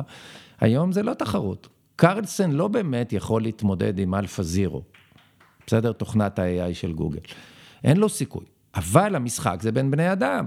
כן. וכשאנחנו משחקים עם בני אדם, מופעל בעצם המכניזמים שלנו, מי למד יותר, מי הבין יותר, מי הבריק יותר, מי יצירתי יותר. הסיפוק של הדבר הזה הוא מטורף, ולכן המחשב הוא כלי להיות יותר יצירתי, יותר עמוק, יותר חכם, יותר מבין. ויותר מנצח, שבסוף זה גם ספורט, אני גם רוצה לנצח בצ'ס.קום. כן. והצ'ס.קום בנוי ככה בשביל שאתה תהיה מכור. הוא בנוי מגירויים, מדופמינים, מ- מ- מהעובדה שאתה לא מחכה שנייה, כבר יש לך. עוד יריב, אתה מקבל ניקוד, נכון? אתה מיד רואה את וכל הניקוד פעם שלך שאני עולה יורד. משתפר, אז הוא מתחיל להביא לי את היותר חזקים, כדי זה- שאני ארד לי בחזרה. הוא מתעלל בי. הוא, הוא, הוא מתעלל בך, אבל ברגע שאתה יורד הוא מביא לך כאלה שאתה יכול לנצח. נכון. הוא בעצם לא נותן לך להימלט, הוא לופת אותך. זה מנגנונים אה, מאוד מאוד מאוד חזקים של... אה, בעצם אה, של משחקיות שמתקיימים בצ'ס.קום או בליצ'ס, מי שמשחק כן. במקומות האלה. אבל, אבל רגע, אבל יש פה עוד משהו שקשור לאחד הדברים שדיברנו עליהם עם האוטוריטה. כי פעם, אם אני לא הייתי באיזה נבחרת שח ישראל, אז כאילו, מה יש לי כל יום שעות להיות בדבר הזה? נכון. והיום אני יודע שאני לא אגיע להיות בנבחרת שח בישראל, ועדיין אני יכול להיות שעות בדבר הזה וליהנות. זאת אומרת, גם ההנאה שלי היא מבוזרת, כמו ה... ודאי, מפני שהיום בעצם, אם פעם היית צריך לבוא למועדון שח, צריך לנסוע שעה באוטובוס או בפקקים, להיכנס למועדון שח. היום אתה נכנס ל-chess.com או ליצ'ס, הוא מגדיר לך את, את סביבת היריבים שאתה יכול ליהנות איתם, שאתה יכול להיאבק איתם, אתה יכול לנצח ולהרגיש הישג, אתה יכול להתבאס כי עשית שטות והפסדת. ואתה נמצא בתוך איזה אקו סיסטם שהוא מתאים לרמה שלך, ואתה יכול גם לנתח את המשחקים שלך מיד. אז uh, הדבר הזה מכניס יותר ויותר ויותר אנשים פנימה, שלפני זה השח היה עזר להם, הם לא מוכנים להשקיע עכשיו שעה נסיעה למועדון, לשבת, גם... תקשיב, מועדון שח זה לא מועדון מלא חיים, בסדר? זה... זה... כשאני הייתי ילד, ואימא שלי באה לקחת אותי מהמועדון שח בתל אביב, היא נבהלה. היא ראתה שם את כל האנשים שהיו במועדון הזה, כולם עם המבט ההזוי הזה, מבט בוהה. מי שראה גם ביטה מלכה ראה הרי איך היא בוהה בתקרה. תחשוב שאימא שלי נכנסה למועדון וראתה 50 איש בוהים. זה הפחיד אותה. היא כן. אמרה, הילד הזה יהיה לא בסדר. צריך להוציא אותו משם, לא משנה, לא היה לה סיכוי, זה היה הכל עולמי, זה, זה, זה היה... והיום, אני לא צריך להיכנס לכזה מקום מפחיד, מועדון שח. משחק בבית, לבד, אני נמצא בתחנת אוטובוס, אני משחק, אני נמצא ברכבת. חבר שלי סיפר לי שהבן שלו בשייטת, את כל ההפוגות שלהם, כל החבר'ה בשייטת, משחקים שח. בשייטת. בשייטת, משחקים שח, נכון? זה נראה כאילו הכי הזוי. אנשים גילו את המשחק הזה מפני שהמשחק הזה הוא מגניב, הוא, הוא היום נורא נורא קצר, אתה יכול לשחק איזה קצב שאתה רוצה, אתה אוהב מהיר? כן. תקשיב, היום משחקים מה שנקרא בולט. בולט זה קליע, מה זה בולט? זה אומר דקה לכל אחד לכל המשחק. וואו. זה אומר שאני, רק תבין את הקצב, איך זה עובד. אני צריך להבין מה עשית, לנתח בראש, להחליט מה אני עושה ולעשות את התנועה עם העכבר, בערך תוך כל ה sequence הזה, בערך תוך חצי שנייה, שלושת רבעי שנייה. כי אם אני מתעכב שנייה, שנייה ומשהו, כבר אין סיכוי. אתה מפסיד, כי אתה איטי מדי. מה זה, זה טיקטוקיזציה של ה... בולטיזציה. זה ממש בולטיזציה, ואז נכנס דבר נורא מעניין, תראה איך הכללים משתנים בעקבות הטכנולוגיה. היום במשחקי שח ב-chess.com או בליצ'ס, יש דבר שנקרא פרימוב, אתה מכיר את הדבר הזה? לא. אז אה, אה, יש שם כפתור כזה שאתה יכול להפעיל אותו, זה נקרא פרימוב, זה אומר שאתה יכול לעשות את המסע לפני שהיריב עשה, את שלו. כאילו לסמוך על עצמך שאתה יודע מה אתה רוצה לעשות. אתה מתחייב למסע. כן. ואז הוא עושה, ושלך כבר נעשה אוטומטית. זאת אומרת, חסכת זמן, כי עשית את זה על הזמן שלו. כן. צריך לדעת להתאמן. עכשיו, יש אנשים שהם באמת מדהימים בפרימ... אני משחק עם חבר'ה, אני נמצא בסביבות ה-2400, בסדר? מה? שלי. וואו. כמה יש לך? רגע, לי יש 850. אוקיי. אז אני משחק עם שחקנים באזור ה-2500, 2600, שנגיד... תסביר רגע את הסקאלה, שאנשים יבינו מה זה, מה זה 2500? זה... זה המצטיינים של העולם. באזורים שאני נמצא, נמצאים, אה, אני נמצא ב-0.3 אחוז של הטופ העולמי ב-chess.com או כן. ליצ'ס, בסדר? כן. עדיין הפער ביני לבין אלה שנמצאים בצמרת העולמית הוא מטורף, בסדר? זה לא שאנחנו 0.3, אנחנו ליניאריים, לא, לא, לא. כן. יש קפיצות מאוד מאוד אה, גדולות. כש, כשאני משחק עם שחקנים שהם 2,500 או 600, הם הרבה יותר חזקים ממני, ומה שעושה אותם ליותר חזקים זה אחד, הם הרבה יותר מהירים בעיבוד המידע, וה-pre-move-ים שלהם עולים על שלי בסדרי גודל. זה אומר שכשהם ייכנסו למצוקת זמן, אנחנו, אני משחק שלוש דקות לכל אחד. וואו. כשהם ייכנסו למצוקת זמן, נגיד, נשאר להם עשר שניות, הם יפעילו את מכניזם ה-pre-move-ים שלהם ב mindset, והם ישחקו ברמה נורא נורא גבוהה. אני לא מספיק טוב בפרי-מוב. זה אומר שזה נותן להם יתרון אדיר כן. בתוך הדבר הזה. זאת אומרת, השח קיבל שינוי כמעט בחוקים, שלא היה פעם. פעם היה נגעת נסעת, נכון? אתה מותר לך לגעת רק אחרי שההוא עשה את המסע. עכשיו אני עושה את המסע שלי לפני שעשית. ואפרופו העולם הישן, העולם החדש, אליפות העולם בשחמט עכשיו, נכון? כן. הם במשחק שבע שעות, אני לא יודע כבר כמה שעות. היה לו, היה להם את המשחק ששבר את השיא בכל הזמנים של אורך, שהם שיחקו שמונה ומשהו שעות. אה, בעיניי זה מטורף. אה, זה, זה, זה משחק עצום בעומק שלו וגם בטעויות שלו ובעייפות שלהם ומה שקרה שם. מה שמעניין בדבר הזה, רוב המשחקים הם ארבע שעות בערך, בסדר? ארבע ומשהו שעות. אבל מה שמעניין בדבר הזה זה, אחד, זה שידורי live בלי סוף, אתה יכול ב-Chess 24 ובכל מיני אתרים. והאופי של הפרשנות. פרשנות שח היום נהייתה דומה לפרשנות כדורגל.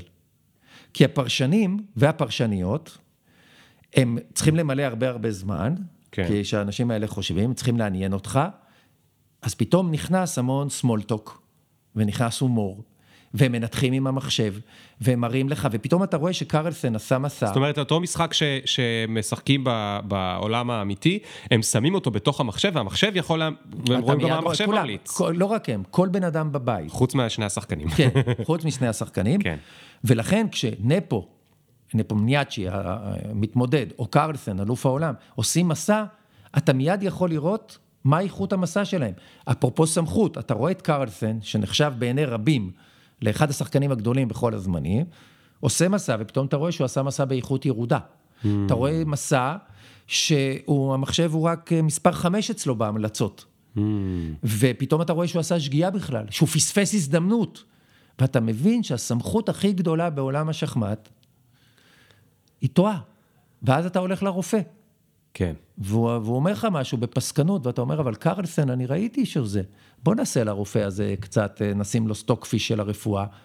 ופתאום אתה רואה שגם הרופא הזה לא תמיד מדייק, והמורה לא תמיד מדייק, והמנהל שלך לא תמיד מדייק, ואם הוא חושב שהוא מי יודע מה. אני, דרך אגב, עם הסטודנטים שלי, מעודד אותם, תוך כדי השיעור, הסמארטפון הוא חלק מהלימוד, שייכנסו לכל מיני סיפורים, דברים שאני אומר להם, ויבדקו אם אני צודק. ומפעם לפעם מישהו אומר לי, אתה טועה, הנה. גדול.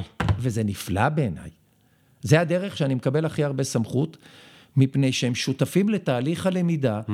שבו ברגע, הנה, הם תפסו אותי לא מעודכן, זה נפלא. אז אה, אוקיי, אז אתה עכשיו עוד פעם, אתה כאילו כמו שאמרת, האדם ביחד עם המכונה, אז עכשיו זה אתה ביחד עם התלמידים. אתם ביחד והמכונה, מייצרים את הסיפור. והמכונה. והמכונה שזה הטלפון. נכון. אוקיי. ש, שבודקת אותי בזמן אמת ואומרת, רגע, אמרת ככה, אבל תסתכל, יש פה בכלל, אתה לא ראית אולי את הדבר הזה, אתה לא מכיר כן. אותו. זאת אומרת, זה, זה סוג חדש של סמכות, שהוא עוד הרבה יותר אמין מהסוג הישן. נכון. הוא מחבק את, ה, הוא מחבק את התיקונים, ו, ולא מתנגד אליהם כמו המורה שלי בכיתה ד'. בדיוק. זו סמכות שאומרת, אני לא יודע הכל, אני יודע הרבה יותר ממך, אבל אני לא יודע הכל. כן. ויש לך את היכולת ביחד איתי להיות הרבה הרבה הרבה יותר טוב, וחלק מזה זה לבקר אותי. כן. מפני כן. שאם אני סמכות יודעת כל, אתה תפרום אותי בשנייה. תשמע, זה, זה, זה כל כך מדהים, כי הרבה פעמים מסתכלים על המכונות, כשמדברים על המכונות, כל הזמן אומרים מכונות, זה בסוף מחשב, או מחשב או cloud, נכון. uh, שזה עוד מחשבים פשוט. בשח קוראים לזה engine, דרך אגב, בספר שלי זה נקרא machine. אוקיי, אז כשמסתכלים על מכונות, הרבה פעמים כאילו בגלל שאנחנו בני אדם ואיך שאנחנו מספרים סיפור, תמיד יש את הטוב והרע וכולי וזה, אז המכונות הם כאילו תמיד נהיים או היריבים. ועכשיו אתה מספר שהם העוזרים. ו- ותוך כדי שדיברת קודם, אז דמיינתי איך לפעמים אנחנו רואים, אנחנו הולכים עם. עם הילד לגן חיות או לספארי, או מי שיש לו מזל לקוסטה ריקה, ורואה שני קופים משחקים, וזה אומר, איזה חמודים, בהתנשאות כזאת, איזה חמודים הקופים האלה, גם הם יכולים לשחק, כאילו... הם חמודים שעושים משהו כמו בני אדם, בעצם הם טיפשים. כשדיברת קודם, דמיינתי את המחשבים מרכלים אחד עם השני, כאילו, החמודים האלה משחקים, אנחנו יודעים את הסוף של המשחק, אבל לשחק, איזה חמודים שהם עוד משחקים וזה. אבל זה בכלל לא הראייה הזאת. הדבר הכי מדהים שאני לומד מהשיחה הזאת, זה שהמכונה היא בעצם יכולה להיות, או עשויה להיות כלי שבא לשחרר אותנו מהרבה דברים, אוקיי? אז... מה שדיברת קודם, אני אתן את הדוגמה הכי, שדיברת עליה הכי ארוכות, כי זה אחר כך עלה לי שוב, אבל בדוגמה שדיברת עליה הכי ארוכות, אמרת, המחשב גרם לנו לשבור סכמות שגדלנו מהם מהילדות, ואז דמיינתי שיש מחשב שעוזר לי בהורות, ואומר לי, דווקא תן לה להיות עם המגפיים, ואז המחשב, זה לא משנה שיש אותו, וזה לא משנה שהוא חכם, והוא לא יריב, והוא לא הולך להחליף אותי, והוא לא באמת הולך להיות אבא של אה, נור. מה שחשוב זה שהוא משחרר אותי. ואחר כך דיברנו על המחשב כעוזר לנו לשחרר מה, מהסמכויות שהם לא באמת סמכותיים והם רק רוצים להיות צודקים.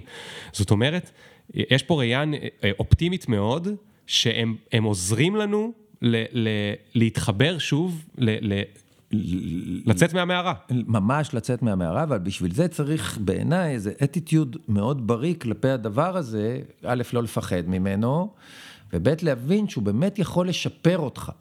מה שקורה לחלק מהאנשים, הם, הם במקום להיות עבד בארגונים, נהיים עבד של המכונות האלה. בשח זה אחד, אחד הדברים שמאמני שח טובים היום מלמדים את השחקנים שלהם, שחלקם רבי אומנים. זה לא להגיד אמן למחשב. מפני שהמחשב הזה, גם הוא יש לו פלופים. וגם הוא יש לו טעויות, ולפעמים ההמלצות שלו, דרך אגב, זה דבר נורא מעניין, כי לפעמים ההמלצות שלו, ואתה פועל לפי ההמלצות שלו, הן המלצות טובות למחשב והן לא טובות לבן אדם. זאת אומרת, הן טובות אם היה משחק מולך מחשב, ולא בן אדם. לא, אם במקומך היה משחק מחשב. 아. אה. כי הבן אדם לא יכול להכיל את המורכבות של מה שהוא מציע, ולכן סביר מאוד להניח שהוא יטעה עוד שנייה, מה שהמחשב לא היה עושה. כן. ולכן אנחנו מדברים היום על מסעים שהמחשב מציע, על מסעים אנושיים. Mm. וזאת נקודה דרמטית, להבין מתי זה אנושי? בספר שלי, כשאני עבדתי עם אה, ג'ייקוב אגארד ואורחים מכל העולם, אה, ורב אומן רמי סופר, אחד הדברים שכל הזמן שמנו לב, או, או שמנו לעצמנו, זה לראות מתי ההמלצה של המחשב היא לא אנושית, ואם היא לא אנושית, היא עפה מהספר. Hmm. מפני שהוא יכול להציע דברים מדהימים. אבל לבן אדם אין באמת שום סיכוי להגיע לשם, זה לא במסגרת היכולות, זה לא במסגרת המורכבות, זה לא במסגרת זה. ולכן אני אומר, התפקיד שלנו בחיבור עם המחשב, זה גם להשתחרר וגם לשכלל. לשכלל את הדפוסים שלנו. כי אנחנו שקועים קצת בדפוסים יותר מדי צרים. אתה יודע, היה, היה דבר מדהים. אה, אתה מכיר את הסדרת הסרטים סטארגייט? אה, כן, אבל לא ראיתי. כאילו, אז uh, היה reunite של, ה, כאילו, איחוד של השחקנים, בשישי בנובמבר זה היה, הביאו אותם לאיזה אולפן, שהם יעשו איזה אפיזודה של רבע שעה, של השחקנים, ה, הם, הם מבוגרים כבר, ואת הטקסטים לא כתבו התסריטאים הרגילים שלהם. את התסריטים כתב מחשב AI. כשבעצם הכניסו לו את כל הסרטים הקודמים של סטארגייט, הוא גילה את הדפוסים של הכותבים, הוא הבין איך בנויה העלילה, והוא יצר תסריט משלו. ולא רע בכלל, כן. לא רע בכלל. וזה אפרופו גם אלפא זירו, שזה התוכנת AI שלימדה את עצמה שח ויצרה דפוסים אה, והשתחררה. ולכן מה שאנחנו לוקחים מאלפא זירו כזה או מסטארגייט, אחד שהדפוסים שלנו קצת צרים, ושאנחנו יכולים לשכלל אותם. כן. ולעבור ממצב של אורניום לאורניום מועשר. ממצב של דפוסים לדפוסים מועשרים. כן. זה המקום של המחשבים בחיים שלנו, וזה מה שבית ספר לא מבין. לכן בעולם החינוך אנחנו צריכים לחשוב, אנחנו לוקחים את התלמידים האלה והופכים אותם, נותנים להם אורניום מועשר של ידע, של ביקורתיות, של מחשבה, של, כן. של איך מידע, איך מידע חודר פנימה, ידע. מטורף. ממש. Uh, הדבר האחרון שאני רוצה לחזור אליו זה הנושא של ההתעוררות מהכאוס. זאת אומרת, השלב השני, אחרי הכאוס, או אחרי האנרכיה, או אחרי ה... אחרי הקונפליקט, אנחנו בשלב אחרי הקונפליקט. אנחנו בשלב הקונפליקט, אבל מה זה אנחנו? אנחנו עכשיו בפודקאסט, אנחנו מדברים על אנחנו בשלב הקונפליקט. בסוף כל בן אדם פה במשרד או, או בחוץ, או הילדים שלך או זה, הוא בדרך כלל נמצא בנגיד שניים שלושה קונפליקטים מאוד ספציפיים. נכון. ויכול להיות שאחד מהם באמת ישנה את, אה, אה, את, את הלך אה, חייו, או לפחות את התוכנית המקורית שהייתה לו. ודיברנו גם על, על פירור האוטוריטה.